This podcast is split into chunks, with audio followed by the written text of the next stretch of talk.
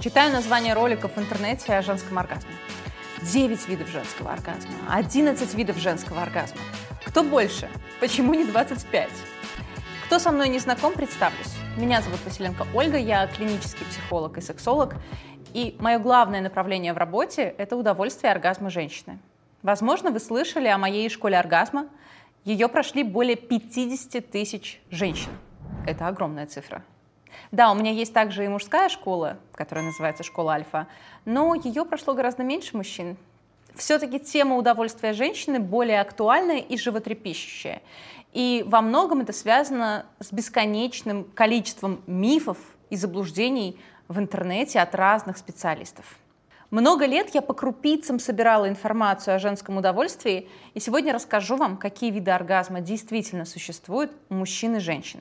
И почему не стоит доверять многочисленным мифам из интернета, как эти мифы могут вообще-то разрушить вашу интимную жизнь и причинить достаточно серьезный вред. Потому что пока женщина лежит и думает, что она что-то там должна испытывать, она не наслаждается таким сексом она не получает должного удовольствия, она не принимает себя и не кайфует от тех ощущений, которые есть в ее теле. Итак, первое. Вагинального оргазма не существует. Около 20% женщин могут испытать оргазм только от стимуляции влагалища. Но есть ряд объяснений, почему нельзя называть такой оргазм вагинальным. Объяснение номер один. Работа известных сексологов Мастерс и Джонсон показала, что возможность испытывать оргазм только от стимуляции влагалища связана не столько с чувствительностью влагалища, хотя с этим тоже, сколько с расстоянием от головки клитора до входа во влагалище женщины. Женщины, у которых это расстояние было не более 2,5 см, легче достигали оргазма во время полового акта без дополнительной стимуляции клитора. О чем это говорит нам? о том, что головка клитора все равно стимулировалась опосредованно, а значит оргазм возникал не только от действия во влагалище. Объяснение номер два. Клитор – это не только горошинка снаружи, но и ножки внутри. И эти самые ножки стимулируются через стенки влагалища. Я думаю, мы сейчас покажем вам картинку, чтобы вы понимали, как это происходит. То есть, опять же, клитор участвует в процессе приближения к оргазму женщины. Вывод. Клитор невозможно выключить. Он стимулируется со всех сторон, даже если вы не трогаете его головку напрямую. Он сокращается во время оргазма, возможно, вы это чувствуете. Он такой же полноценный участник процесса, как и влагалище. Тогда что получается, скажете вы? Что все оргазмы клиторальные? И кто-то действительно, когда я говорю, что вагинального оргазма не существует, пишет в комментариях, что да, конечно, все оргазмы клиторальные. Василенко говорила, что все оргазмы только клиторальные. Но на самом деле я такого никогда не говорила. И это такая логическая ошибка нашего мышления. Потому что клиторального оргазма тоже не существует. Да, за оргазм ответственен не клитор и не влагалище – и вообще не какая-то часть в области наших гениталий. Что на самом деле ответственно за оргазм? Наш головной мозг.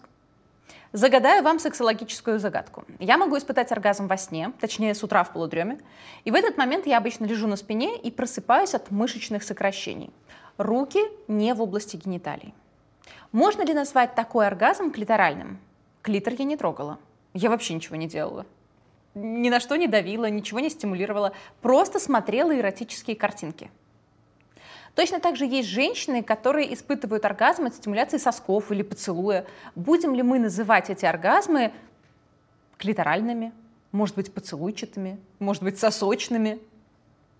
Для еще более понятного объяснения зайду с другой стороны. Какие виды мужских оргазмов вы знаете? Напишите в комментариях. И побуду немного Вероникой Степановой и спрошу, а когда мужчина испытывает оргазм от пальчиков попки на сеансе массажа простаты, это какой вид оргазма? Анальный? Что-то я не слышала про такой вид оргазма у мужчин. И если мужчина кончает от стимуляции мошонки, то это оргазм мошончатый, да? Слышали когда-нибудь фразу «я научу каждого мужчину мошончатому оргазму»? Но я лично не слышала – Тогда объясните мне, почему оргазм у мужчин одного вида и называется просто оргазм, а у женщин это какое-то деление. Может, потому что женщин легче разводить на деньги, втюхивая им очередной курс или вебинар с заголовком «Вагинальный оргазм легко. Он никогда от тебя не уйдет, если ты будешь уметь это. Что это, конечно, не рассказывают, но потом вам объяснят на тренинге или семинаре, что вы должны делать в постели для того, чтобы получать какое-то удовольствие. На самом деле нифига вы не должны, во-первых, потому что это ваше удовольствие, и вы имеете полное право на то, чтобы получать его абсолютно разными способами. А теперь долгожданная истина. Я думаю, вы уже догадались. Ни мужские, ни женские оргазмы не делятся на виды по зоне стимуляции. Оргазм един, и отвечает за него наш головной мозг. Соответственно, маточного оргазма тоже не существует. А то, что 10% женщин во время оргазма чувствуют сокращение матки, вообще норма. Сюда же и все остальные виды женских оргазмов. Но, вы скажете, ощущения же все время от этих разных оргазмов разные. С одной стороны, вы будете правы, но как одно противоречит другому? Это нормально, что оргазмы разные по своим ощущениям, разные по своей силе. И для того, чтобы понимать это, не надо придумывать 15 видов оргазма. А если я оргазм испытываю от кунилингуса со стимуляцией сосков, то как его назвать? Клиторально-орально-сосочный? Зачем так усложнять себе жизнь? А если вчера оргазм был сильнее, чем сегодня, то, скажем, это будет клиторально-орально-сосочный средней силы? Ну, то есть поймите, все оргазмы нормальные. Любой способ достижения оргазма нормален. Сила оргазма может быть разной. И эрогенные зоны могут быть развиты по-разному у разных женщин. Это не значит, что одна женщина сексуально развита, а другая нет. Да, это одна из причин, почему пора отказаться от деления оргазмов на вагинальный и клиторальный. Этот миф тянется еще со времен Фрейда. И до сих пор, через столько лет, специалисты не могут добраться до современной литературы и останавливаются на трудах великого Зигмунда. А дальше начинается клиторальный оргазм незрелый. Его испытывают только сексуально инфантильные женщины.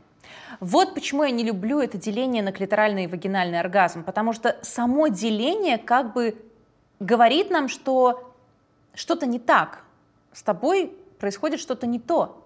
И мы начинаем спорить, все оргазмы клиторальные, а нет, я богиня секса испытываю вагинальный оргазм. То есть нужно просто отойти вообще от этих определений. Эти представления о женском оргазме давным-давно развеяны.